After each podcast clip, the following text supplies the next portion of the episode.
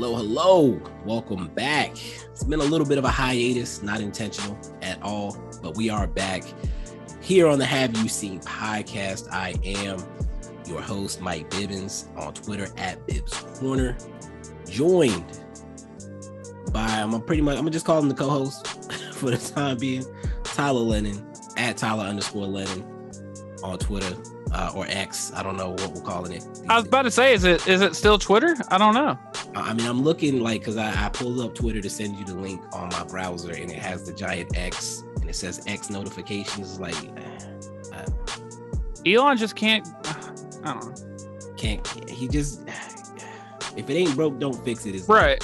Should be the mantra, but he's just finding ways to make this app worse. Yeah. As we go along, but you know what? I'm still here. I put too much energy into this app. So. I'm not going anywhere. I'm sticking with it. It's it's far too late.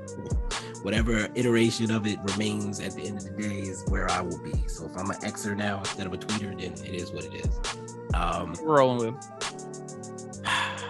You can follow the show on on X or Twitter, whatever you want to call it.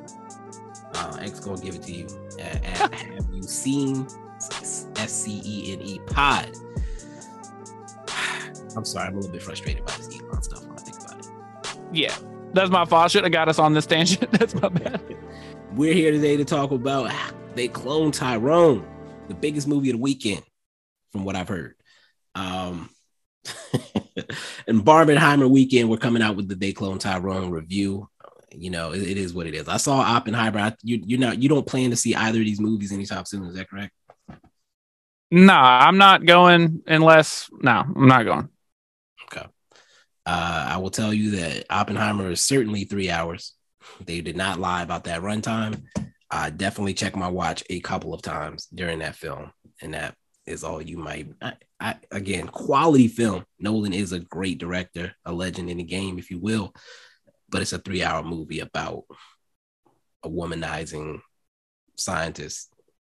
So I feel I feel bad because you think I have all people like every single time we do a podcast. Granted, it's usually like horror, but I'm like, dude, go to the theater, go support horror in theaters, go support the theater. You think I have all people be like, yeah, I'm going just to support theater, but instead, I'm actively choosing to watch the Netflix movie instead. A rare W for for Netflix, by the way. Hey, two hundred and thirty million dollars in the box office for these two movies. Uh, they seem to have done okay. So yeah, they're doing they're doing just fine without me. I almost made a joke, but I'm growing. I'm not going to make these types of jokes anymore. But much like other things, they're doing fine without me. Yeah, they're doing fine without me. it's uh, it is interesting though because I I do think that I enjoyed the clone Tyrone much more than I enjoyed Oppenheimer. Like I'm not gonna watch Oppenheimer again. Um, I'll definitely watch They Clone Tyrone again if Netflix will cooperate, but we're not going to diss Netflix in case they decide to throw the bag. Um, we got to get the Shudder bag first, but then we're coming for Netflix. I mean, we got to send all these. I got to put together these press release emails. These these these uh, please sponsor me emails. I got to put them together and start sending them out. Uh, closed mouths don't get fed. Let's talk about it. They clone Tyrone, new Netflix release. This is a movie uh, that I have personally been anticipating, which I usually don't do. Uh, ever since the casting, I think they put out like a few photos when they announced the cast list, and I was like, Teyonah Parris, I'm there. Jamie Foxx, Gravy, John Boyega, love them. Let's do it. Easy. I didn't care what it was about. Uh, I didn't yeah, one hundred percent. Um, was that you have a pretty similar experience as far as that goes? Yeah, uh, like you said, I mean, the cast alone is like we're in there. Um, and then I, I know you're not a trailer guy, but uh, the first trailer I saw, uh, here's a cheat code. Put Rockwell's Somebody's Watching Me in your trailer and I will go see that movie. It never not works, especially like, you know, this movie's very foggy. It's very like it it fits so well. And that was the song in the trailer. And I immediately was like, Teyonah Parris, this this song, Jamie Foxx, John Boyega, like, yes, I'm I'm there. I'm seeing this movie. And I would behind only maybe the blackening and uh talk to me which comes out this week. Like that's those are my three as far as excitement goes. Like I was I was hyped for these movies and Scream earlier in the year, but uh, that that is interesting to hear. We'll, we'll, hopefully we're on here next week talking about talk to me. I got to make sure my theater actually carries it. Uh, I, I am willing to go a little bit out of my range if I have to.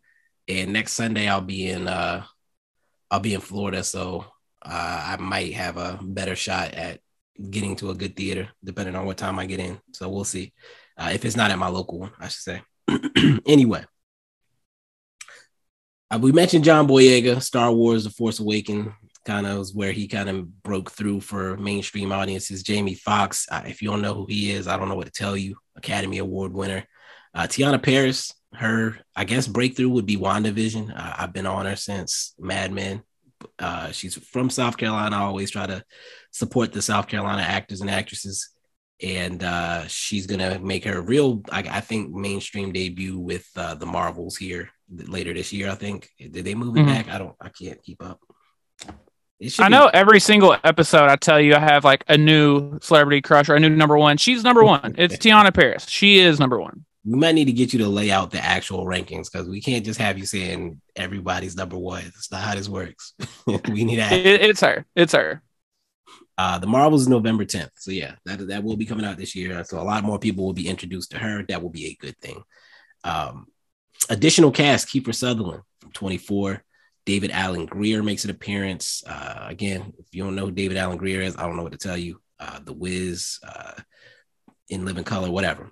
Uh, and then J. Alphonse Nicholson, not really a big name yet, but he seems to be popping up more and more. He's currently in P Valley, which is a show that I've seen people talk about a lot. I have not seen the show myself. Have you?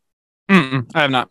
Yeah, P Valley's uh, he apparently is a regular in that show, and again, I've seen him in a few things recently. I was like, where do I know this guy from? I don't. I still didn't answer the question, but uh, I expect to keep seeing him because he's he's been good the few times I've seen him. Uh, he plays the uh, the the the villain, I guess. Um, the yeah. first villain, the street villain, in this show or in in this movie. The movie is directed by Juel Taylor. Uh, directorial debut, big screen directorial debut. He's done some ep- TV episodes. Uh, I think the last one I saw on his IMDb was 20s, which is a show on Showtime that he directed. Uh, mostly a writer up to this point. Uh, wrote was a screen got a screenplay credit on Creed 2. Uh, wrote this with Joel Rettenmaier. They also both were writers for Shooting Stars, the LeBron movie that came out recently, and uh, Space Jam: A New Legacy. Uh, so they have experience together, which I imagine makes doing a movie together a lot easier when you already know how the other person works. Sounds like kind of LeBron's go-to. That's a pretty clutch go to to have. Be LeBron's guy you can get in a pocket with somebody like that, somebody with money that can bankroll you, like you're, you're in a good place. Dude, I gotta say, hell of a debut though. I, I would say so, and I've seen uh, like Matthew Cherry, um, a few writers and directors that I know and, and follow on Twitter with like giving him shout out saying like he's next, basically like keep an eye out for this individual. Um, so between the shout outs, between the the the credits, uh, I would say put Joel Taylor on your list as far as like somebody that uh, might be might, it, the next thing that he puts out will determine whether or not he's one of those ones that's coming up next. Um, getting back to that, this movie was chosen as part of the 2019 blacklist. And unless you're a real movie nerd like myself, may not know what the night the blacklist is, but it's a it's an annual compendium of the most liked unproduced scripts and so basically, the way writing works is people write scripts, they send them to people, people give them notes, people take notes, studios talk about movies behind the scenes. And um, I can't think of the guy's name now. I follow him on Twitter too. Damn it, whatever. But the guy basically puts together a list of the scripts that people are talking about behind the scenes. And a lot of those p- scripts end up getting picked up just from making this list uh, Jojo Rabbit was one of those movies. Argo was one of those movies. Juno was one of those movies. Like the list is legit, and studios look for this list every year to say, you know what, I've heard about this movie. Let me go ahead and pick, send some money to these people so we can get this made. Um, and then the last note I'm going to add: Jamie Foxx and David Alan Grier obviously worked together on In Living Color, so it was nice to see them in something uh, together again. Oh yeah, I wouldn't have thought about that, but that's a good call.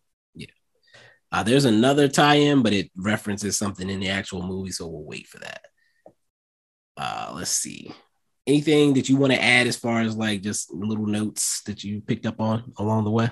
Yeah. I had a couple little notes that uh I, I got these today just reading articles and one was uh interview with Joel Taylor and he was asked about like influences and stuff like that and uh, a couple notes one of them is something that I pointed out to you so that was cool the first one uh, I think you'll just appreciate this though um he mentioned music's a big influence and like uh whether it be actual music or scores here and there but uh a lot of his influence for the movie itself and the general vibe of it was music he uh referenced a lot of 80s R&B and funk, which I'm a huge fan of that.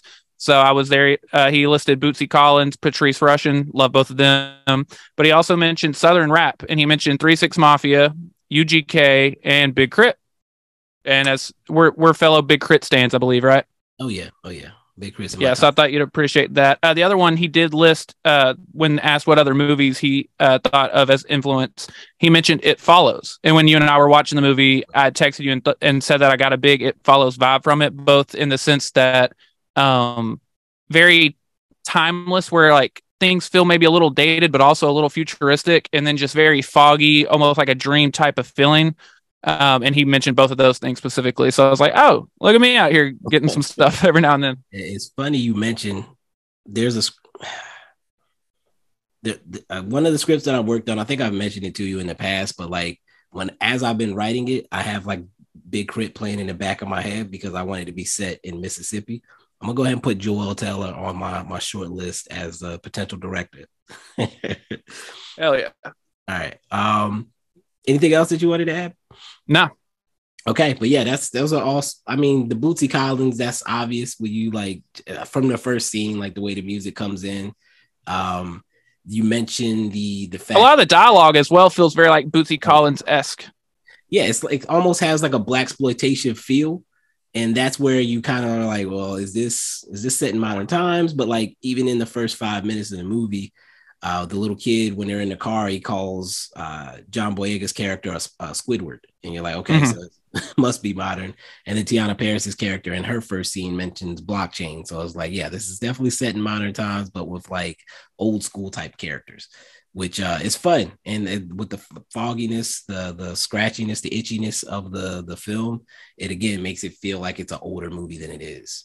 Uh, also like that because it, it's a very southern thing because to me there are a lot of places in the south that just feel like a little dated yeah. Uh, and he even mentioned that one of his interviews talking about like there's just a lot of communities in the south that don't have the resources to get past that and i thought that was pretty cool to kind of put a, a light on that no it definitely because like if you do a movie like this and it's real bright and colorful and it doesn't hit the same like by making it grimy like that it, it made you feel like you were in a small town like this, which again, it, it worked. It, it added to the movie in a way. Uh, so let's, what is the movie about? We, we, we've set up all this stuff. What's the movie about? Uh, a series of eerie events thrusts an unlikely trio onto the trail of a nefarious government conspiracy in this pulp mystery caper. Now, again, I did not, I did not watch any trailers at all the fact that like there's the the video of them getting on a, a, a elevator and like the the guns and like and the fact that it's called they clone Tyrone, like clearly conspiracy, blah blah blah. But in my head, I was just along for, along for the ride. So like I'm in uh taking this information on as it comes, and I enjoyed the the way the ride went as far as like slowly uncovering things but then giving you information and then it comes to like how are they going to handle this detail? So i don't i'm not mad that they put uh, government conspiracy in the synopsis. Um, yeah i'm not either. I think uh and even in the trailer itself it mentions conspiracy. Um i think somehow you can go ahead and say those things and it not spoil or ruin this movie in the slightest. Okay. Let's we already talked about expectations let's let's do these elevator reviews real quick for people that don't want to have the movie spoiled for them at all. Uh, because as we get into a conversation about the movie, little things can come out that could, could spoil things. So, elevator review. Do you want to go first? Uh, you got it. All right. Elevator review. Uh, this movie reminded me of Undercover Brother. Uh, a little bit less humor, a little bit more.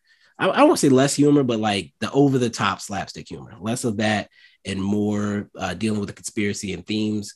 Uh, I love. We mentioned the grimy feel. I love the textured feel. The the it was blaxploitation without the blaxploitation. It almost kind of has a little bit of a message to it, and it's just a fun movie. Fun, good mystery, and good acting. So uh, I, I couldn't recommend this movie more. Anybody asks if they should watch it, I'm to say yes.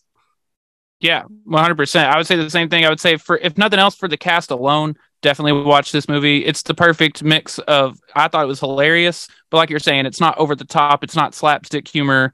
Um it's over even if it weren't funny, it's just a great movie. Um and something that you've mentioned in another podcast that I really thought about. There's not a person I wouldn't recommend this to. Like I've recommended this to people who like especially they don't watch necessarily a ton of black movies and stuff, but like no, I would still very much recommend this to anyone. Right, right. Like this, there are movies where there might be like The Blackening is not a movie I would recommend to everybody necessarily, but this one, this one I, I feel comfortable doing so. Uh, I was gonna check to see was it PG thirteen? No, it's, it is rated R. It is rated R. Um, let me make sure. It might be rated R for violence, pervasive language, violence, some sexual material, which I don't really remember much, uh, and drug use. So, but I, I don't know. It, it's probably a very light R. It's a very light R in my opinion. Yeah, I would think so. I mean, the the language, if anything, maybe. I mean, there was a lot of language in it, I guess. But uh, the only sexual thing I could think, I mean, there is a pimp and a there are sex workers, but other than that, like, yeah, I don't know. Yeah. Um. All right, let's get into the non-spoiler conversation then. So, we mentioned the time period question. Um, they don't try to be ambiguous about it. Like I meant said, they, they we get the SpongeBob and blockchain references early, which I feel like were kind of intentional to let you know this is set in modern times. Uh, how'd you feel about the the time period and ambig- ambiguity, I guess, of the movie? Do you think it added I, to it? I think so. I personally love that sort of thing. Like when it's done well, like again, I mentioned it follows. Like that's one of my favorite movies. And I think when you do that well, it really makes it timeless. Like I think of uh I don't know if you remember or if you were a fan of like mixtape Wiz Khalifa, but on the song, I think was the thrill maybe. He's ending the song and he says, Yo, chick, still hit me on whatever it is I use on the computer these days. And by not saying that, that will never not be relevant. It's timeless. And I think this movie feels very timeless because again, it's got a lot of like 70s, 80s like funk feel to it. So that alone is kind of timeless. Um, I think it definitely adds to it. I think if I think if you take that away and it's like very clearly set in a certain time period, I don't think it would have landed quite as well for me.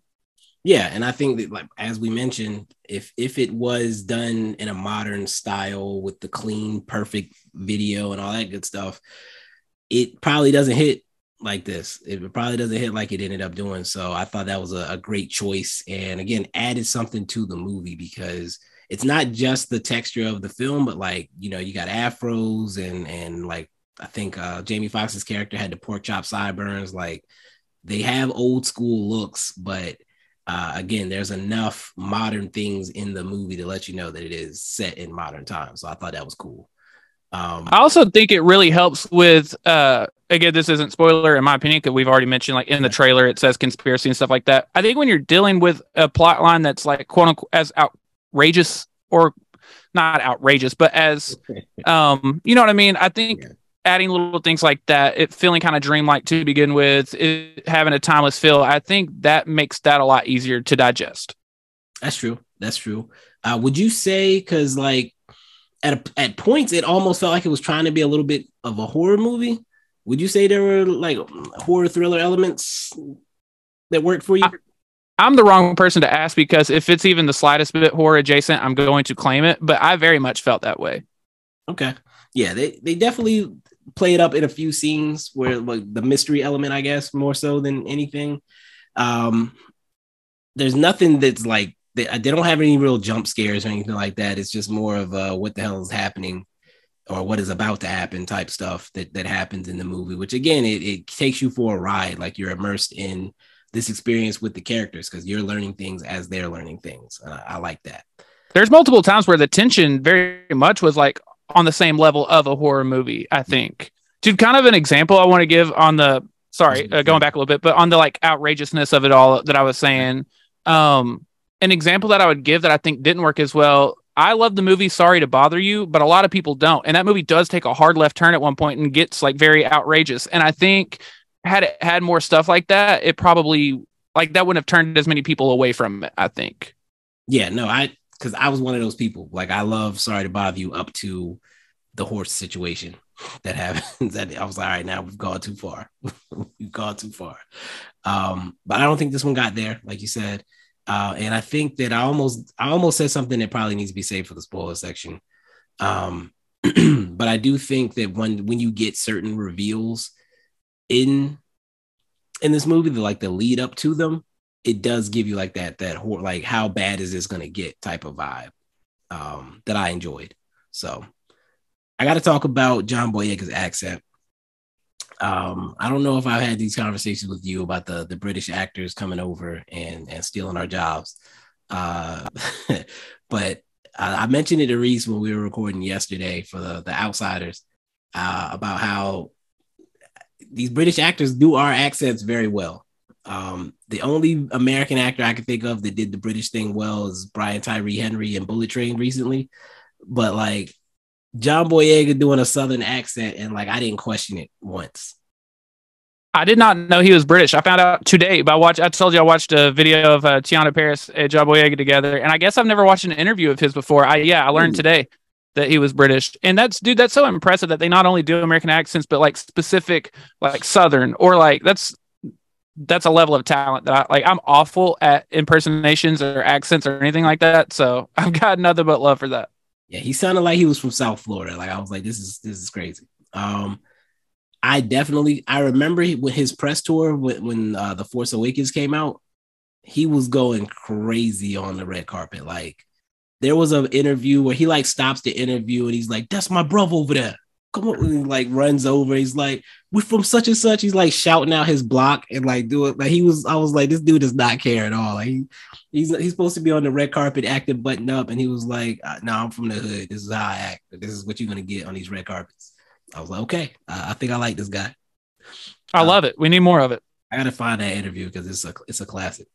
Uh, the interviewer looked like they were terrified what was happening. Um, another thing that this movie reminded me of, I mentioned it in my my quick elevator review, was Undercover Brother, which cult classic a movie ahead of its time, in my opinion. It's it's a movie I watched so much I could act it out at one point. Um, I got really immersed in like the bonus features on the DVD. There was like a game, like all like I was very I was passing this thing around school, like telling everybody they had to watch it. And there's a scene in particular which I'll get into maybe in the spoiler section that I was like, oh, this is almost a sequel of sorts to uh, Undercover Brother. And again, Undercover Brother had more the over the top comedy than this did. This one just had funny situations and characters in a in a serious plot line. Like the villain wasn't goofy like they were in um Undercover Brother, but I, I definitely feels like feels like they're they're in the same. I to say universe, but in the same like category. I would put like I would group them together. Are you? Yeah, every review. Say that again. I'm sorry. you with Undercover Brother? Yeah, I don't know why, but when I was a child, I watched that movie a number of times. I don't know why that was something I was watching as a kid, but uh, also I'm a I, since I was a kid, I've always been like a huge Dave Chappelle fan. Okay. So yeah, uh, that very well could have been part of it. But yeah, it's been a minute since I've seen it, but I've seen it a number of times. Okay, what were you gonna say? You said something about every review. Oh, every review that I've read also mentions Undercover Brother, and I halfway think he may have mentioned it himself as a reference. Okay, um, and I wondered, I wondered if it would be a reference because it's like the something that he does in this movie is so close to something that happens in Undercover Brother that it's like, as a writer, I feel like I would have gone out of my way not to do that. But mm-hmm. it's it's not an exact copy, so I was. It's something that works because it's something that would be done in these types of scenarios. Like if we're following the breadcrumbs. I'm I almost gave something away. I'm doing my best not not to do it. Once we get there, I do have something I would add to that. So just remind me not to forget. Um, I got a couple more things for the non-spoiler side. Jamie Foxx in this movie, his character, he plays a pimp, and we know Jamie Foxx can be incredibly extra. Uh, playing a pimp is an opportunity to be incredibly extra, but I don't feel like he was. I feel like he he was right in the right pocket of like saying absurd things, but like not doing too much to where it takes away from everybody else in the scene. So I, I enjoyed his role in this. What, what were your thoughts on Jamie Foxx? Yeah, this was something you and I had texted about, I believe, but like it it was perfect. And I like you're saying, like one, you're playing a pimp, you're playing this role. Um, and even though John Boyega, wild famous, Teyonah Parris, very famous herself, Jamie Foxx still the biggest build name on this cast and everything. It would have been really easy to kind of let that get away, but I thought he did an amazing job of like, nah, I'm the corner three point guy. Like y'all pass it to me when I'm open, but y'all are getting your shots up. This is y'all's thing. Uh, yeah, I thought they did a great job with that, and I thought he killed it. No, that's a good analogy. Yeah, like he just kind of stayed in his pocket, played his role, didn't try to show that he was the guy, uh, which mm-hmm. which is great. Uh, Teyonah Parris, um, I'm going to say it. It was hard for me to accept her as a sex worker in this scenario. A woman of the streets, a woman of the night, a woman like that. Somebody would be taking care of her. I'm sorry. Uh, one way or another, she would not be out there like that. there's there's no way under any circumstances. She was too clean. Uh, the face was given. You know, the body was bodying. Uh, ain't nobody gonna have her strolling the streets like this. This is not, that was uh, that part I could not accept under any circumstances. It's the meme of Drake in the strip club. He's like, "I'm gonna get you out of here." exactly. Somebody's coming through to change her life. Like, ain't no way. And then she was supposed to be getting out of the game or whatever, but like she was way too, way too clean for me uh, I almost just accepted her as just being a woman at some point. Like we, we don't we're just gonna pretend that her her background, which is relevant to the storyline. Again, I'm probably saying too much, but her her background is relevant to the storyline, which we'll get into until the spoilers. But um, again, she's one of my my favorites. I always enjoy seeing her on screen. And her and John Boyega, the chemistry between them and Jamie Foxx was was great. Like those three carried the movie easily. There was no point where I questioned their relationships she she specifically stole the show for me. Like, don't get me wrong, John Boyega is the lead of this movie, and by having Jamie Foxx in a supporting role, like you think it's gonna be hard for anyone not one of those two to steal the show, but to me, she stole the show. And spoiler alert, when we do get to our Bibs Awards next year, she will be my vote for uh, best supporting actress. Oh, wow. I have a really hard time believing someone's gonna pass her between now and then. That's that's interesting. I, I would almost argue that you could put her as a lead, but uh, yeah, she she stole the show for me. Yeah, that's that's that's that's the question is if I would put her as a lead or supporting. Um, I might have to watch it again to make that call. Honestly, I'm trying to think. She does have scenes where she's by herself, right? Yeah. Yeah, whatever whatever will make it easier for her to win the award is what I'll vote her in. you know what? I'm gonna let you do your thing. Um, that's really all I have for the non-spoiler section. Uh, can't, we can't get into the plot much uh, in the non-spoiler section, so uh, shall we proceed to the spoilers? Yes, absolutely.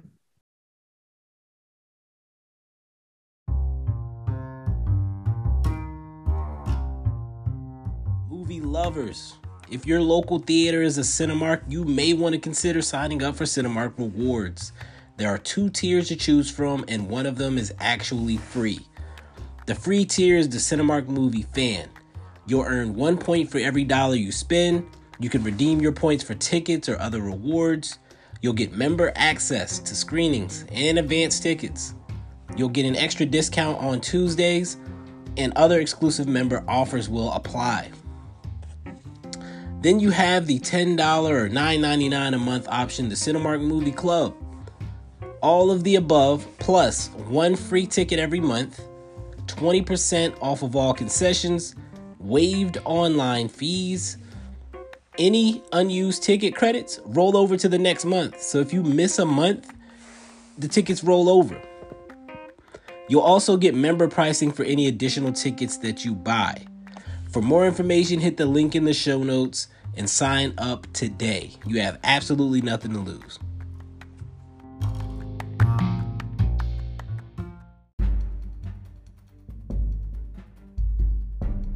have you seen listeners? I told you how to get a free ticket every month with Cinemark Rewards. And now I'm going to tell you how you can get 40% off your meals at restaurant.com.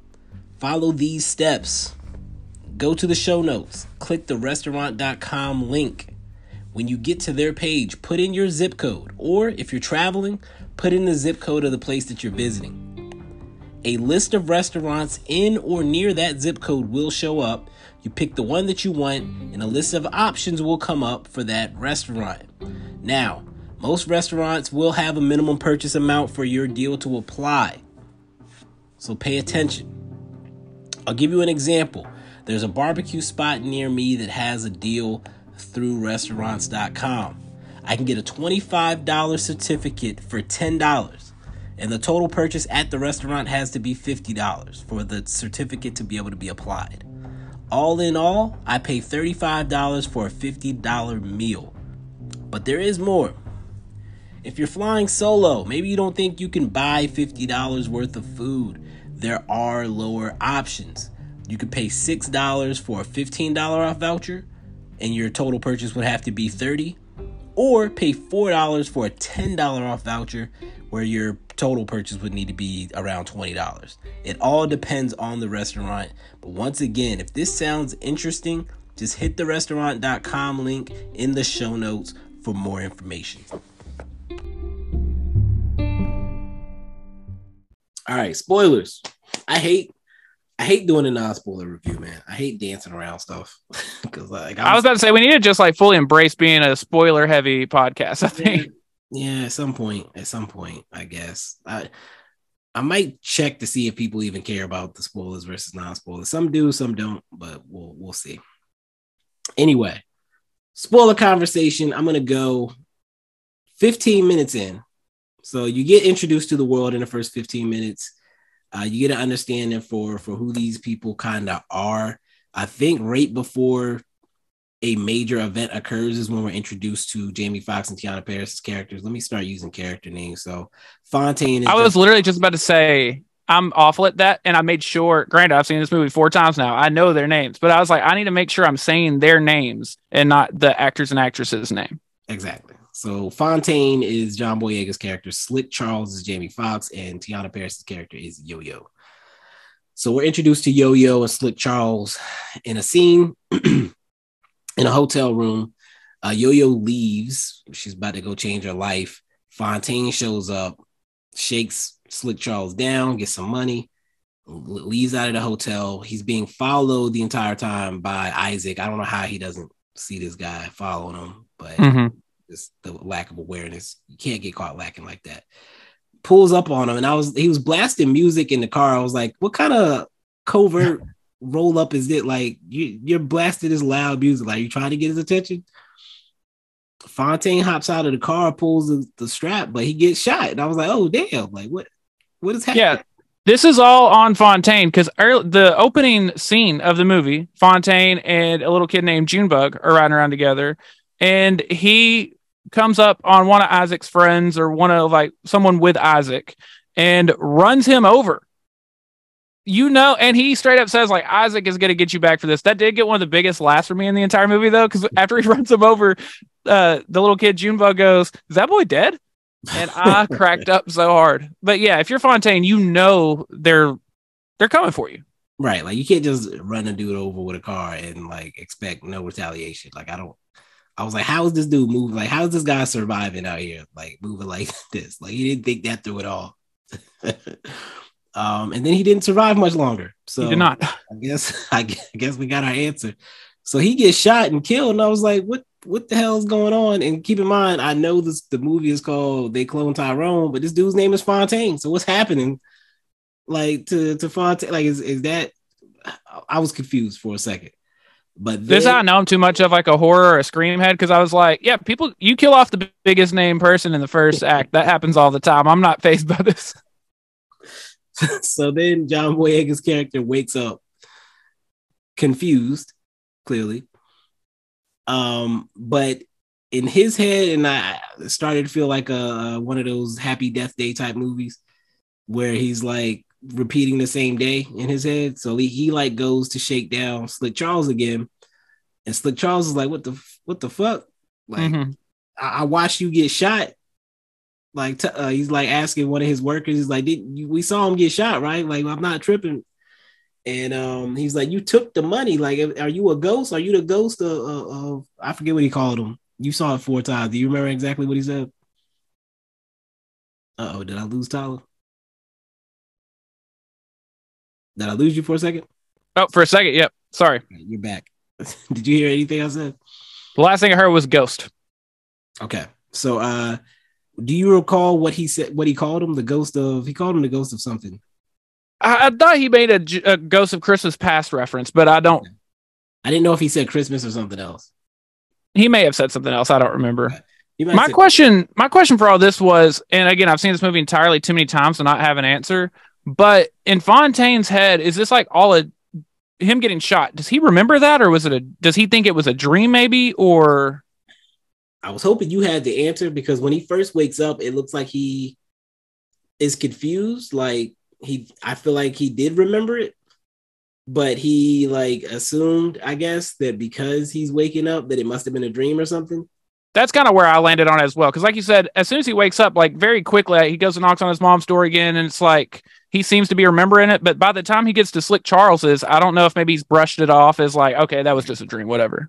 Yeah, and like he's like, oh, maybe I didn't go to Slick Charles's because I, I, didn't get, I got because in the dream I got shot outside of Slick Charles's like apartments, or uh, I guess he was at a hotel. Like I got sh- shot outside of his room, so I must not have gone there. So he like goes to shake him down, uh, and then they go and Isaac and then very well took the money off of him anyway. So he probably is like, I don't have my money. Right. Yeah. So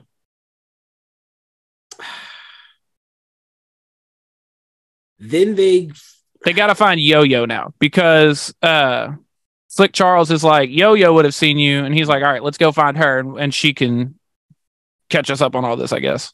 Yeah, she gets in the car, gives him the rundown, and he, at this point he accepts it because I guess he thinks you know Yo Yo's not gonna lie like Slick Charles would. And uh, then he pulls out the gun. It was like, all right, gotta go, gotta go figure this out. And neither one of the other two wants to be there, uh, but he's very convincing. They go to the, the, the trap house. He sees a vehicle that he had seen before. They go in, and now this is where it's like starts to get eerie. Yeah, and I thought it was moving pretty quickly because I mean we can't be more than 20, like 20 minutes, minutes into this movie yeah, it's like 20 minutes in at that point. Like I think I, I texted you, I was like, okay, so we're like straight into it, like no dancing around at all. Like we're straight to the action. Um especially for a two hour movie. Like it's moving pretty quick. Yeah, that's why I was like, well, how is this gonna play out if we're getting all this information this quick? So like they go into the bunker, they find the guy in the lab with the afro. The white um, dude with the afro. who Slick Charles says looks like a game show host. uh, Slick Charles, Slick Charles ends up killing this dude by accident because uh, I guess Yo Yo thought she was a chemist. She thought she was Oppenheimer or something. I don't, I don't know what what we got going on. Um, and Fontaine sees the version of himself that got shot the night before. Yeah, it's also worth pointing out because this becomes relevant later. Um, Slick Charles so obviously Fontaine is a drug dealer, and Slick Charles he sells him coke. I assume. I, I don't assume. We know that it's coke. Well, when they're in the lab, he finds something that kind of looks like coke. So he, you know, grabs a little bit of it and puts it in his mouth, puts it on his tongue to see, and he very quickly is like, "Well, that's not coke, but I don't know what it is." And then it starts making him real giggly. Yeah. So as he's holding the white dude with the afro by a gunpoint, uh, he's kind of laughing and having a hard time keeping it together. And then Yo Yo, like you said, is mixing these two potions together and like, oh shit, or something. And it scares Slick Charles. So he then shoots the guy in the heart. And then he like tells him, shake it off. It's like, all right, bro. Like, I don't think he's shaking that off. Yo Yo's like, he's dead. And Slick Charles goes, we don't have time for that negativity. And he goes, give me some wet wipes. She goes, wet naps. oh, the wet, the wet naps was hilarious. See, I can't. That's why I wanted to rewatch it because I wanted to start get some of these quotes. But there's a lot of great quotes. But he's like, try to straighten this jacket up. Like, come on, get up, brother. It's like he's not getting up. You shot him in the heart. He is gone. Like, yeah, I don't know to tell you. That's a wrap for him. Um, I did think the quote was funny. Uh, Fontaine was uh, holding him at gunpoint, and the guy at first is just like, "Man, I'm just, you know, I'm just getting a paycheck. Like, don't, you know, why bother with me?" And uh, he's like, "Sorry, dude, I get nervous around guns. This is my first time having a gun pointed at me. I know this isn't new for you. Well, I don't know if it's new for you or not. I'm sorry for saying that." the movie has a lot of those like subtle jokes. Like again, the first time through, I didn't think to write any down, but there's a like almost every conversation has these moments that's like just hilarious. Um, and that's I, again, it makes it fun where you're not looking for one liners. It's just the people, the way everybody talks is funny, uh, one way or another. So at that point, now Fontaine is kind of having a little bit of a crisis. Uh, Jamie Foxx's character and Teyonah Parris's character, Yo Yo, Slick Charles, Yo Yo, and Fontaine. Damn, they're having they're have they they are kind of messed up by this because they just seen this boy's body on a table, and everybody's confused. I think they go back to did they go back to Fontaine's place? They go to Yo Yo's grandma's house.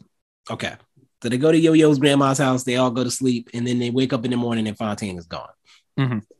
Uh, he's apparently tried to figure this out on his own but when he goes back to the trap house, he can't figure out, or the, the rooms are gone. Does he get the he gets the crew together? Yeah, so he gets his friends together, he takes them back to the trap house and Doesn't tell them anything.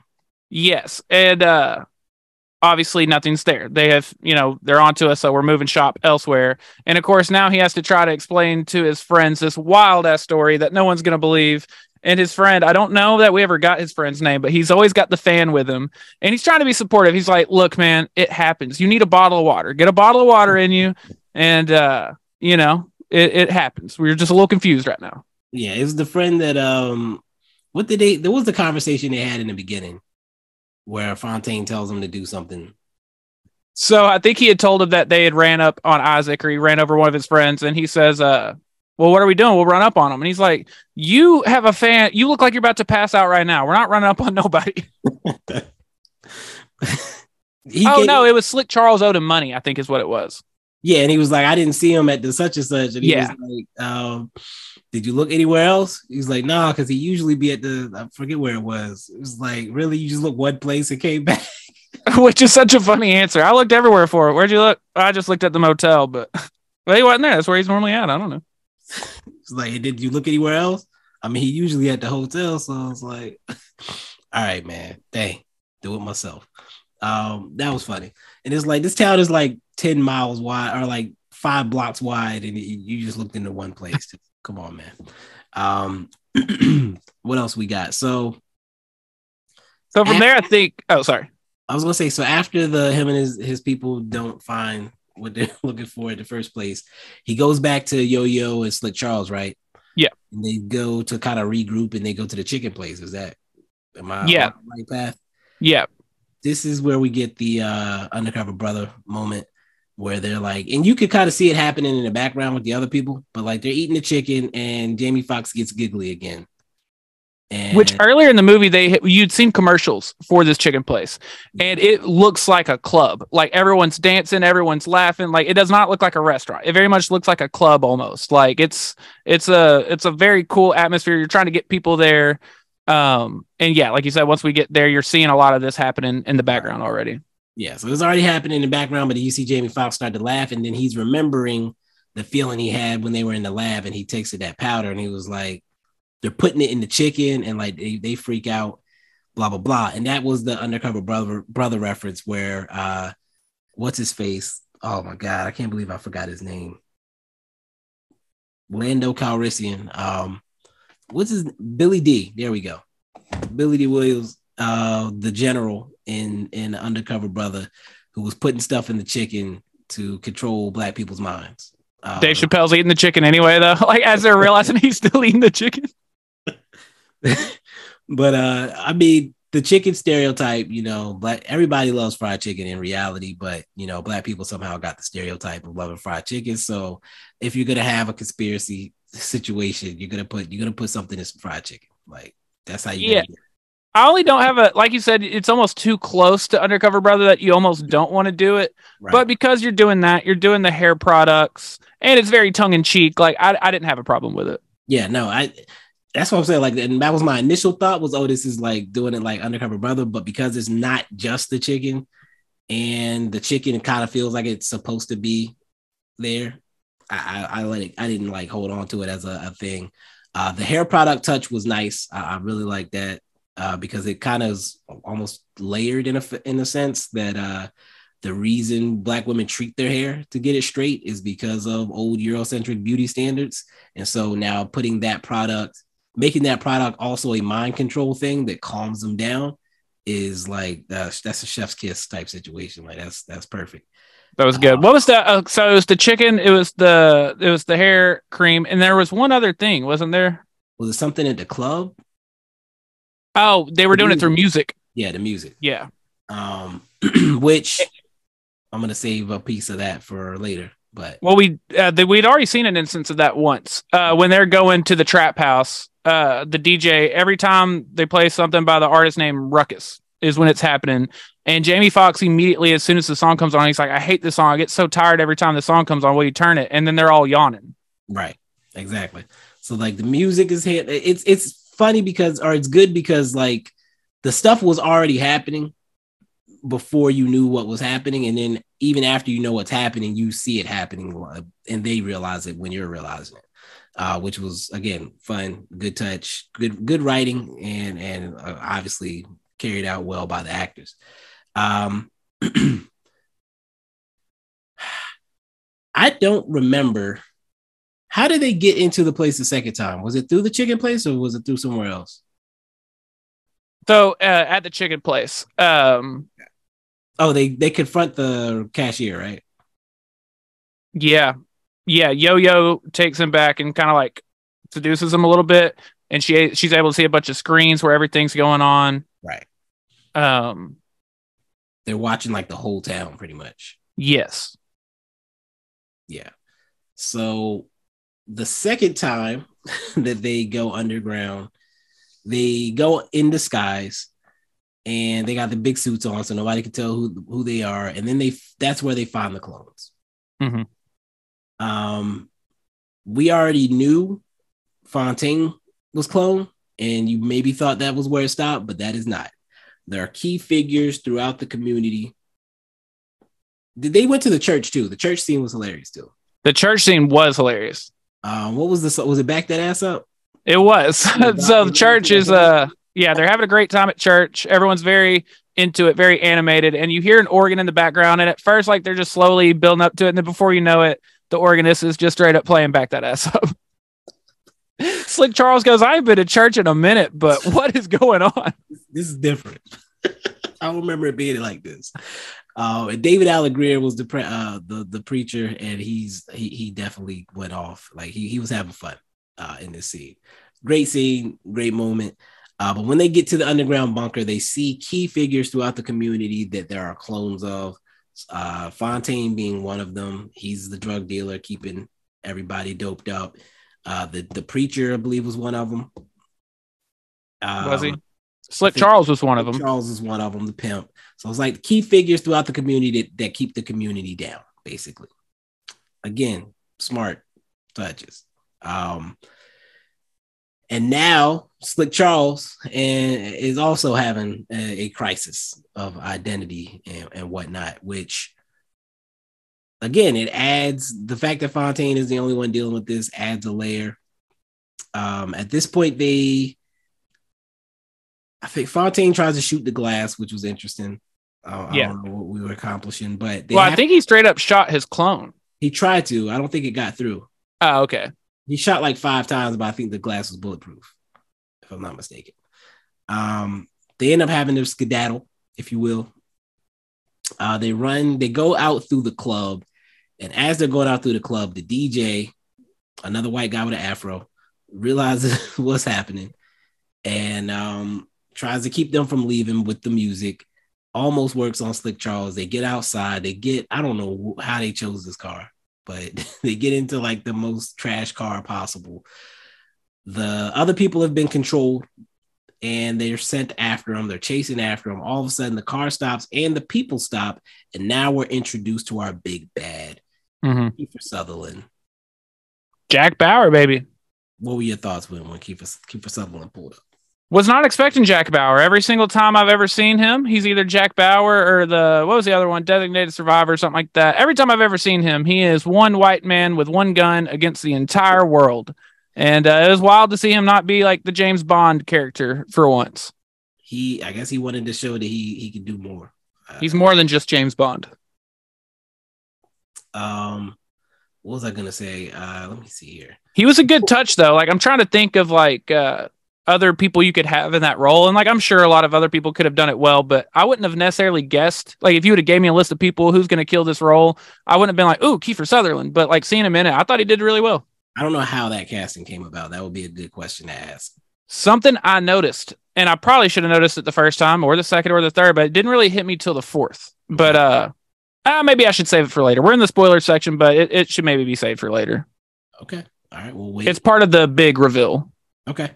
Uh, so in this scene, we also see another version of uh, Fontaine, hmm uh, who is the driver, and he pretty much just kind of lays out what's going on. Like he's not afraid to tell them what's going on. He also ends up showing him that he can control them, but the person he can't control is Yo-Yo because she's not important. Okay, so I did want to bring this up. Yo Yo is unfazed by the music in the club. She, I guess, was giggling when she was eating the chicken, but she's unfazed by the music in the club. Um, she's not controlled when that's happening. So she's just not important enough to be controlled, I guess, is That's what I think the message is. that's a wild bummer. We Uh, stand Yo Yo. Her hair's natural too, so she hasn't put the stuff in her hair. Yeah, yeah. Um, although when they catch her later, they tr- she had a wig on where they were trying to where she had to fake it or whatever. But in this particular scene, I think she, I think she's like because her hair is not relaxed, she wouldn't have gotten it that way. I don't know what the situation would have been with the music. I think she she does like I don't know if she covers her ears or what she does, but she's like being smart. But the fact that she's not one of the people that has a clone is because she's disposable. She's not important because she's a sex worker. Most likely, I, I would assume that that's the message. Yeah, and there's a bigger message there. Um, I also noticed I thought it was kind of funny, not funny, but like so obviously Fontaine and Slick Charles, they have a lot going on. They have their own clones and stuff. And Yo Yo, the only person who isn't quote unquote like affected by this, and she's working harder than anybody. She's the one that's like, no, we're gonna figure this out, guys. We're we got this. Yeah, so it's like she ends up being kind of the emotional heart, I guess, the heart of the the movie. Uh, while the other two are, I mean, John Fontaine's the main guy, and then Slick Charles is like a character that you don't take seriously initially, and then he becomes important along the way. Um, I'm trying to think. From here, Jack Bauer tells him essentially, you've got one of two options. You can go about your normal life and forget any of this ever happened, or I can just kill y'all now. Why don't y'all just go ahead and get on out of here? And then he kind of hits them with the like, y'all are the ones ruining this community to, to begin with. Why don't you just keep it that way? We'll keep this place a shithole and we'll all keep it, all keep it moving.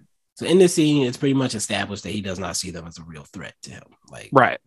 and he goes on about his merry way, if you will. Uh, initially, Fontaine seems to be accepting his fate, and he's going to go back to the block. I do not recall what made him change his mind. Was it just Yo Yo? I believe it was just Yo Yo. Okay.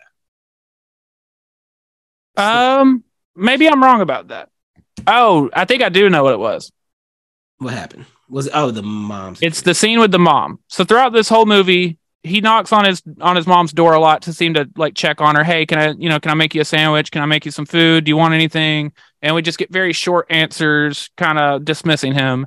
And then uh, after Yo-Yo's like, "Come on, dude, let's figure this out," and he's kind of blowing her off. He's going to go back to his normal life, and he seems to kind of be wrestling with it back and forth. And then he's trying to get his mom's attention, and finally he's had enough of it. He busts the door in, and turns out his mom isn't even there. It's a recording.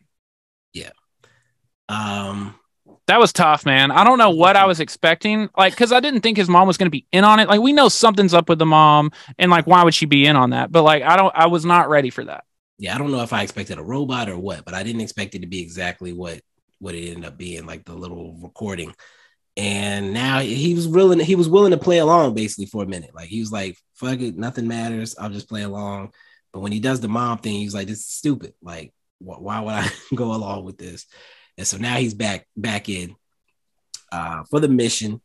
I also think part of that was also realizing, like, you know, we've we've learned along the way. He had a little brother. He his little brother died. Um, at this point, like it's not like you don't have a wife, you don't have kids of your own. All you had at this point was your mom, and now you realize you don't even have her. And I think that was probably a big like, okay, no, let's. I'm not doing this. I'm not doing this alone. Alone. Yeah, like your story, your the story that people you thought mattered and whatnot, and like all, all this is fake at this point. And it's like, and Yo Yo and Slick Charles very much have become his people at this point. Like so, uh, again, all of this works. Like there was no point where I was like out of the story. Like I was always invested in the story, and this emotional moment kind of helped so solidify the fact that yeah, we gotta we gotta take care of business here. Um, so they go back. They they they try to. They got to get back underground, and I think they come up with the plan for him to get shot.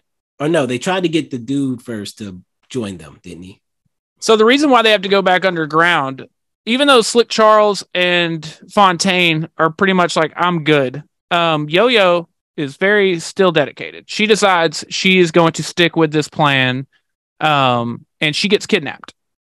The government's onto her. They see what she's doing. So they kidnap Yo Yo. And then Fontaine and Slick Charles kind of piece it together. And they're like, shit, we got to go get Yo Yo.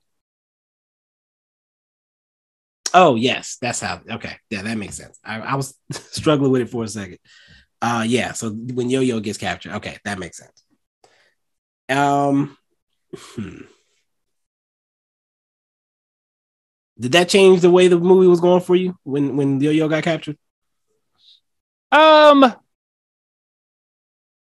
it just made. I don't. I don't know. Um, because I, I feel like we're gonna try to expose this regardless, but now we've got to get Yo Yo. I mean, even if we don't expose everything, we've got to get her. So I was very, I mean, I'm still bought all the way in. Let's go get Yo Yo. Um, I'm very attached to this woman. Let's go get her.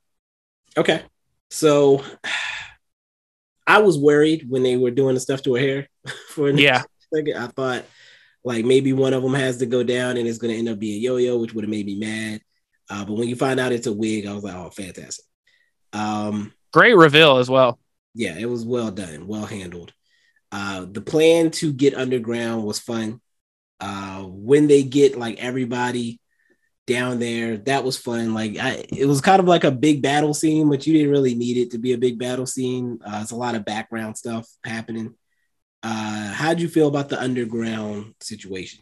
So I do kind of like it as a big battle only because I, I find myself getting very annoyed sometimes at like the one man versus the world, two people versus the world type of deal. So at least we have a cavalry, we have reinforcements.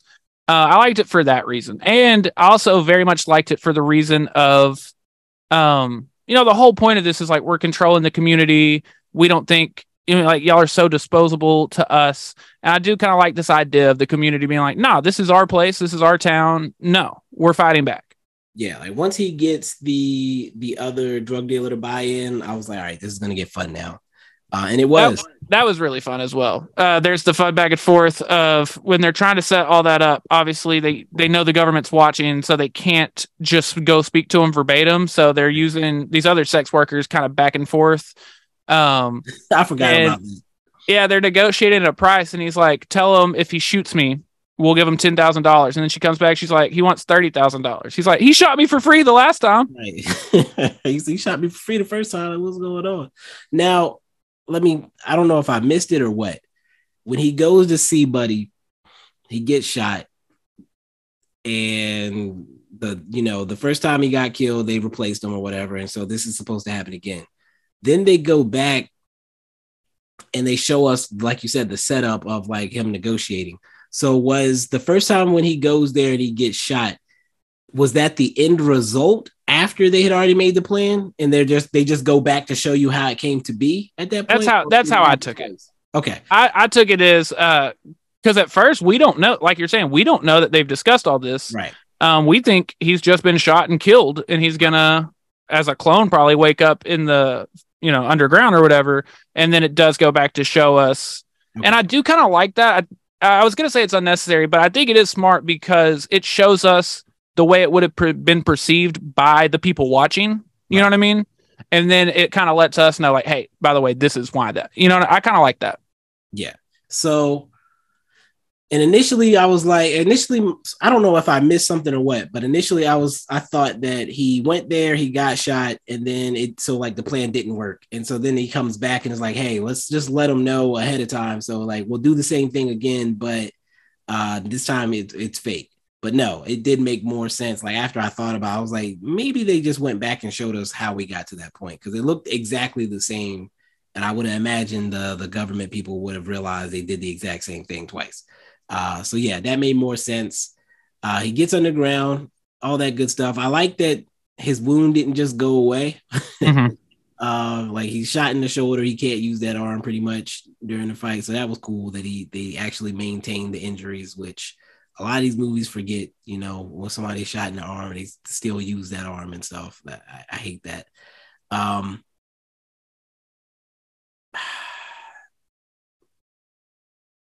so to catch up on where we're at now, um, there's a lot to Slick, be said about this resolution section.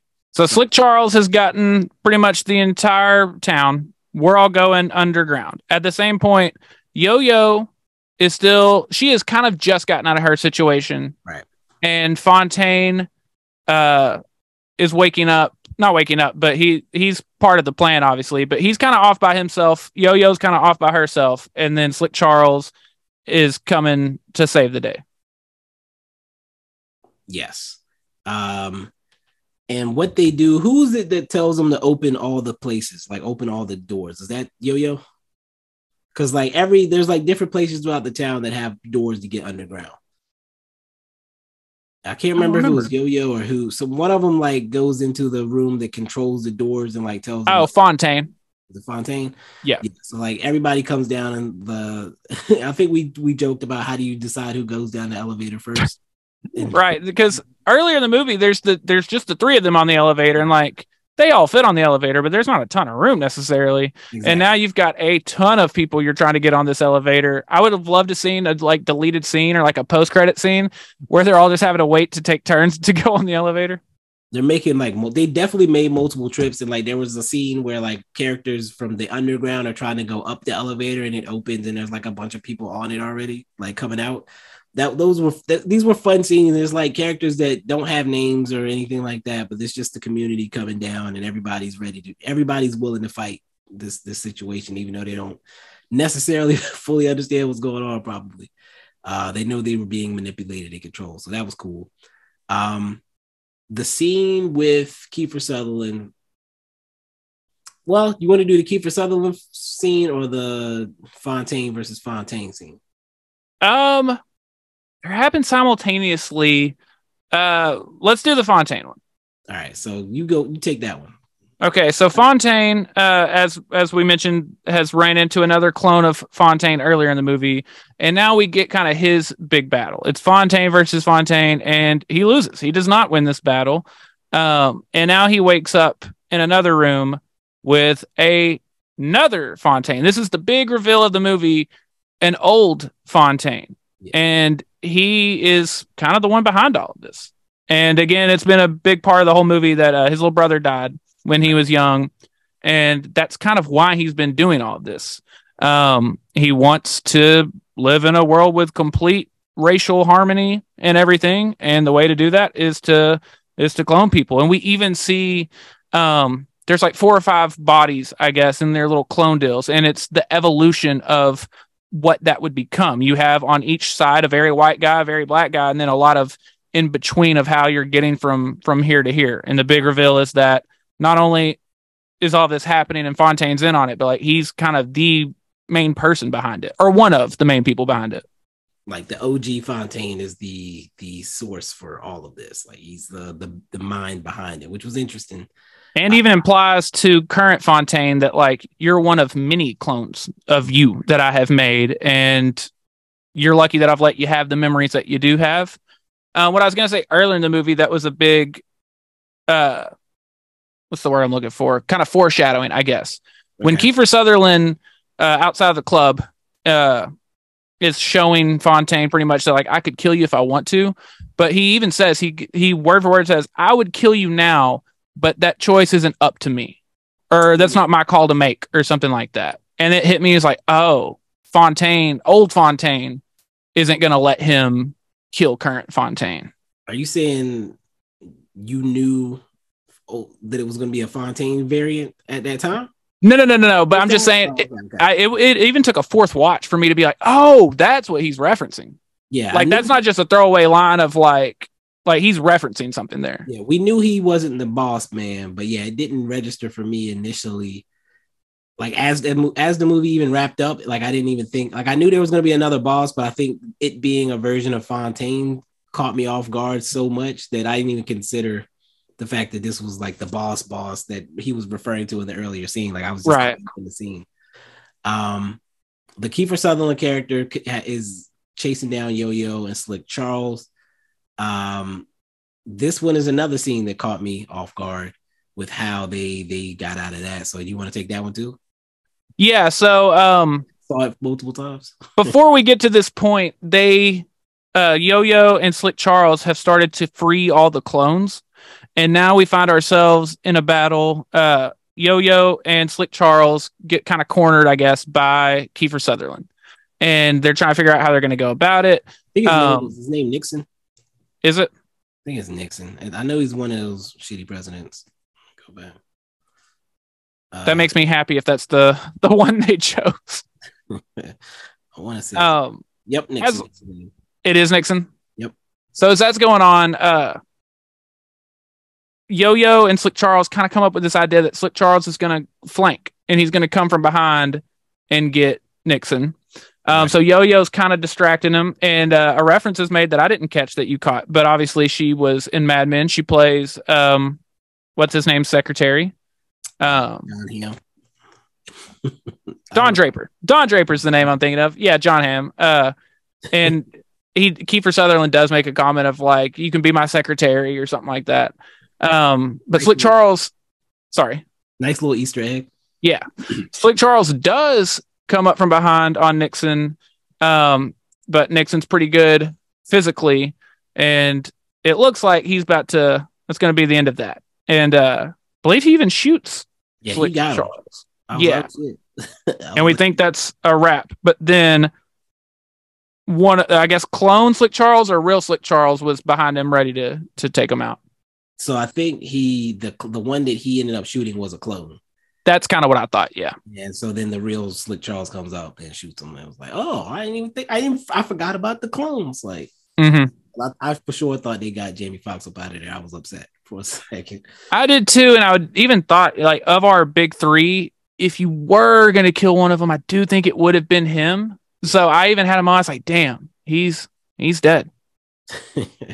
but that was a good fake out because again, it's a movie about clones, but in as you're caught up in the story and whatnot, you don't even consider that this was a clone for us. And Mhm. I didn't. Maybe somebody out there was like, "Please let this be a clone," but it wasn't me. They got me. So to Uh, recap, Slick Charles and Yo Yo, they win their little battle and they're out. They take off, they get out from underground. We're left with Fontaine versus the Fontaines. And uh, Fontaine, current Fontaine, our Fontaine, realizes the mind control thing and uses it to get clone Fontaine to kill old Fontaine. so my question is, why? How is he able to say the code word if he's affected by the code word?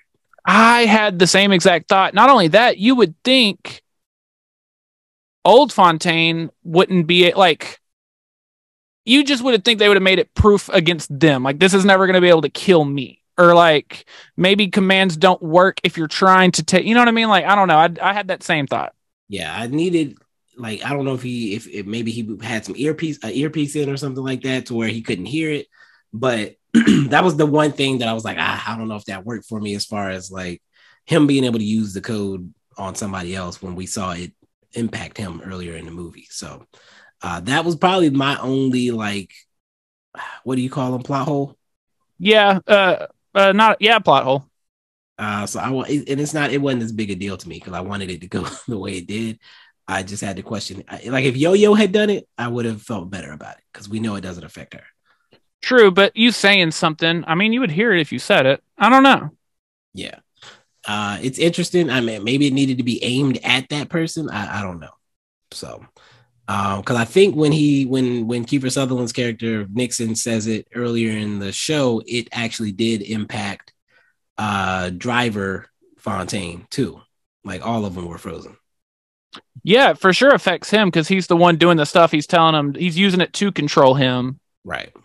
So like, yeah, when he said when Kiefer Sutherland says it, it affects Slick Charles Fontaine and Driver Fontaine at the same time. So Yeah. I don't I don't know how the rules apply as far as the code word. Yeah, we might need a little clarification on that, but Um, I would that's that's the the put them on the spot question if if if we get the Juel Taylor interview. um, should I shoot that shot?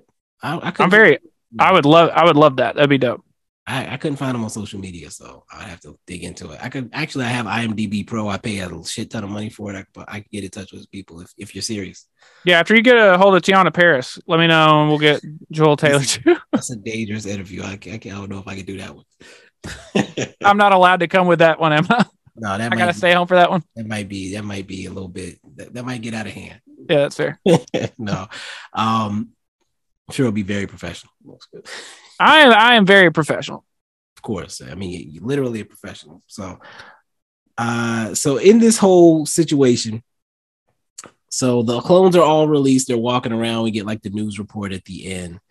And while the movie's like wrapping up, I'm like, we just went through this whole movie called They Clone Tyrone, and there's like no character named Tyrone in this movie. I had the exact same thought, man. Um, before you get to that, real quick, we do get closure. Uh, hour three have decided the whole time. Uh, Yo Yo keeps saying, "I'm going to retire. I'm going to move to Memphis," Right. and uh, she's like, "Yeah, I'm done. I'm done. I am moving to Memphis." Slick Charles is like, "Yeah, there's nothing left for me here. I'm coming with you." And even um, Fontaine says, "Like, if y'all cool with it, like, I, I I'm going to come with." So we all have a happy ending. We're all staying together. We are all getting out of here. Um, and she does say, like, you know, they're probably doing this other places too, you know. And then, as you're saying, we kind of get an end credit scene after that. So, and I'll say the end credit, and then that'll that'll lead to this the big question. So, end credit, uh, another variant of Fontaine wakes up very clearly in L.A. Uh, and now we get to see John Boyega do his Los Angeles accent. His He Los- does it all. His Los Angeles walk. Uh, I can't remember he how his hair was, but his hair was different. Uh, I think he had like braids. okay. And he uh appears to be doing kind of similar stuff, but he's like watching the news with his boys, and the news is showing what happened in the Glen. And uh a clone Fontaine walks across the screen, and the boys are like, Hey, ain't that you, Tyrone? And that's kind of how the movie kind of ends. But then you get the Erykah Badu, uh, which That- apparently I didn't, I don't, I didn't catch it, but somebody said the lyrics were different. The lyrics were different. Um, I meant to make a note of it. That's my fault. I didn't notice it the first couple times, but uh, the first time. the the last time I watched it, I noticed the lyrics were different. So I don't know if Erykah Badu came back and was like, "Yeah, I'll record something for y'all" or what. But uh, It definitely was her. it even I think it even says the words "cloned" in it. I Um, think some of them have been in Clone Tyrone or something like that. Would be my assumption. let me see if I can find that for you before we get out of here. I mean, play it out loud if, if if if possible.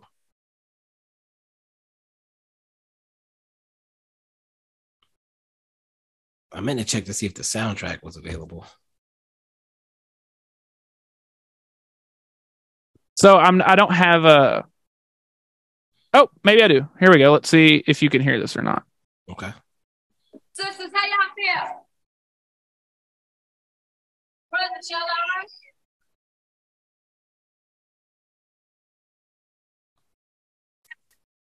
You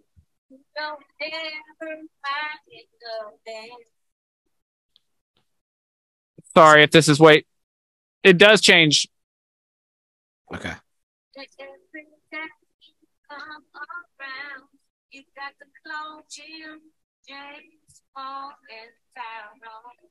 I can barely hear it. See, why can't we just be ourselves? Memory with my mind. Just wanted to be cool and free. But you don't know. Okay, there it is. Sorry. Okay. I can barely hear it. Ah, my fault. Uh, so the lyric change. She does change a few of the lyrics along the way, but uh, am I allowed to say anything? Can I cuss cuss on here? Yeah. Okay, she changes the lyrics to "These motherfuckers clone Tyrone." So tell them, come on, help get your shit. Uh, yeah, she straight up says they they cloned Tyrone. Okay. Okay. I'm looking But at even if they didn't, even if they wouldn't have got her to do that, they would have just used the song like Chef's Kiss on that. I I did find the soundtrack. Um, it does have a Big K.R.I.T song on it and Saba, which I'm excited about. Oh, shout out Saba. And the What- Erykah Badu thing is called Who Cloned Tyrone. Nice. What um what's the K.R.I.T song on there? It's called Winter Chicken Dinner. Oh, I am seeing the I'm seeing the Love Hangover Diana Ross. Nice. Definitely gonna listen to this. That's a nice soundtrack. Yeah, I'm definitely gonna listen to this. Um, I might need to bring the music. Somebody made a playlist as well that added like the I guess the songs that played. So like at night and day from Al B. Sure's there. Uh Saturday Love, Cherrelle and Alexander O'Neal. Uh, I'd rather be with you by Bootsy Collins. Don't stop till you get enough by Michael Jackson. So yeah, this it's like the play. It's the soundtrack plus like other songs that appeared in the show in the in the movie. So it's like an extra ten songs. Another big cameo you may not have noticed, or you may have. I don't know. Did you notice the cameo from when we woke up in LA? There's a radio playing. I did not. So uh, there's a radio playing when he's walking around town, and you can tell it's like a morning show. I mean, it's the morning, and it's uh, it's Big Boy. It's Big Boy in the neighborhood. I did. I did not catch that at all. Yep. Okay. Okay. Um, with all that established, though, we got L.A. L.A. Uh, Fontaine, uh, or Tyrone, I guess, but it, it's the Fontaine model, if you will. And we got them going to Memphis and, uh, and acknowledging that this is probably happening in other cities. We know Memphis is a, a, a city with a strong black population. Are we getting a sequel? Oh, are we getting a sequel? Do I want a sequel? I would watch three hours of Yo Yo Fontaine and Slick Charles just getting up to hijinks. I would. Uh, I don't. I'm torn between. Do, we don't need a sequel, Right. and I am very big on like who needs that, who asked for that. Let's not do things for the sake of doing things. Let's not Right. do sequels and series and franchises. Let's do more good creative ideas. But I'm so attached to these characters that like I would very clearly watch the second one. You know what I mean? yeah, it's tough because, like you said, I want to see these characters again, but you have to do it right. Like you could mess up the the the greatness of the first movie by doing a bad sequel. Uh, I I see a path to a good sequel where they do go to Memphis, they do notice these things happening again, but you have to do it bigger. Like we now that we know what the these the root of the situation is, how do you make a showdown with a big bad better than the first one or like Right. more, more important i guess It would be cool just to see, like, uh, let's say you do go to Memphis. Seeing the Memphis version of these characters would be cool. Right. Seeing the Dallas version, the Atlanta, the like, I think it'd be cool just to see the different versions of each of these people. But again, like you're saying, like, at some point you're going to run into the big bad. How do you make that bigger? How do you th- make that different? Or so that would be tough. I would. It would be cool to see all these characters as different versions of themselves, though. like maybe he creates like a, a, a they make like a union with other fontaines across the country type of thing. Like that's Yeah. but it again it, it for a directorial debut that's dangerous to end up with a franchise out of it. So uh, we'll see what they do. Um, i could definitely see netflix pushing for it if, if the movie continues to be popular like it is. I would prefer the uh Joel to get like a, a first look type deal where he can make whatever movies he wants going forward versus staying in that world. And if he wants to bring back John Boyega and Teyonah Parris, I won't complain about that. Never going to complain about that. Uh, any other thoughts? Uh, I think we did pretty good. It's only uh, like an hour and some change. Yeah, the only other little final note I would make is uh, you had made the comment earlier about it not being slapstick. I thought like that was perfect. the The humor in this to me is perfect because almost every line or every scene has like a really funny line in it, Right. but it isn't over the top, and it's not even like trying to get your attention with it necessarily. Like it'll be almost like a throwaway line that's just hilarious, and I, I really liked that. Um, I do have my favorite scene though. Yes. What do you I don't know if it's my favorite scene, but it it's one that we haven't mentioned. So um, I'm curious where you. I hope you don't take mine, but I'm gonna let you go. I don't think I will. Uh, it's the second time we're going underground. We're getting on the elevator, and out of nowhere, we uh, Slick Charles and Yo Yo sing a freestyle version of "I'm Going Down," and that was Yo Yo just like keeps it going and going, and that was funny. Yeah, Slick Charles started it, and it looked like the other two were to be annoyed, and then Yo Yo starts joining in. I was like, oh crap. That was that was one of the biggest laughs for me. Um, my favorite moment or my scene that stuck with me was the club, and that's why I started to say it, and then I caught myself when they were going out of the club, and the DJ realizes that they're not stuck in the music, so he like starts playing that. I think it's like turn around or spin around and around, like type of thing. Like the the song was hot, first of all, and like you start slowly seeing the people in the club start like spinning their drinks and like doing different things. Like that scene was dope uh, where you can see him like controlling everybody. He's like, yeah, we're gonna keep it going round and round, and like then you see Slick Charles start turning. It's like, oh crap. This That was a this was a big movie for white people with afros, man. they, they were killing it, like They were. bringing it back. that, uh, but that was a who was the DJ? The DJ that was a good scene. That was a like they. That was one of the main like side people that didn't really have a name that was like, like had a good had a good moment. Um, I saw him in the cast list a minute ago. Uh, do do do Joshua Mikel DJ Strangelove. I feel like I've seen this guy before. Oh, he was in Walking Dead. There we go. Side note, I like the name DJ Strangelove. That's a great DJ name. That's a fire DJ name. And it's funny that he was in The Walking Dead because I was gonna say the scene kind of reminded me of a scene from The Walking Dead. Oh yeah, for sure. Um, like those scenes, like I, I I go back to a scene with like Rick and the gang when they're like they cover themselves in guts and they try to like walk through a horde of zombies like that. It kind of gave me vibes of that. But like in this scenario, DJ Strangelove is like controlling the zombies almost. I hadn't thought about that, but very big zombie vibes for sure. yeah So that was cool. That was cool. Uh that's my scene. Uh the scene with the the mom that could also have been a good like standout scene. That was great. Just a good movie, man. Like I can't think of too many wasted moments in this movie. I can't think of any. I don't know why it's too many. Um I'm excited to see what what this this creator does next, honestly. Yeah, absolutely. Uh, do you have a rating? Uh, can I give a rating? Let's do it. What do you got? Okay, so I, come I- up with a rating system if we're going to be doing these regular. By, by the way, yeah, at some point I, I'll just adjust and I'll just hop on yours. Okay. Okay, so that would mean one through five, right? yeah, with halves. Give me Or if you want to do it for real, I'll bring up the. uh I have five criteria. oh yeah, let's do that. You want do the five criteria? All right. While you're pulling that up and, and waiting, I'll vamp for a second. Um, just on the scale that I've always done, just a, a simple one through ten. I don't ever give it ten. Nothing's a ten. I don't ever give more than one or two nines a year. And I gave this like a nine or a nine and a half. Like it very. I've already watched it like four times. It will be, unless Talk to Me passes it. Uh, it's probably gonna be my movie of the year so far. Uh, I wanted it to be The Blackening, and I probably like The Blackening as much. Um, it, I'll probably rewatch it as often as well, but I think because that's just a comedy or a horror comedy, and this was a little deeper than that, maybe, um, might would give this a slight advantage. I don't know. Okay. Um, I'm gonna say because it's fresh. we'll see how you feel in like a month or two. Right. But uh, all right, I'm pulling it up. The first question is: Did they accomplish what they set out to do on a scale from one to five? Five. Five. What- overall entertainment value or recommendability? Five. Emotional connection to the story or characters? Five. We're going fives across the board. Was there an X factor, great acting, or something completely fresh?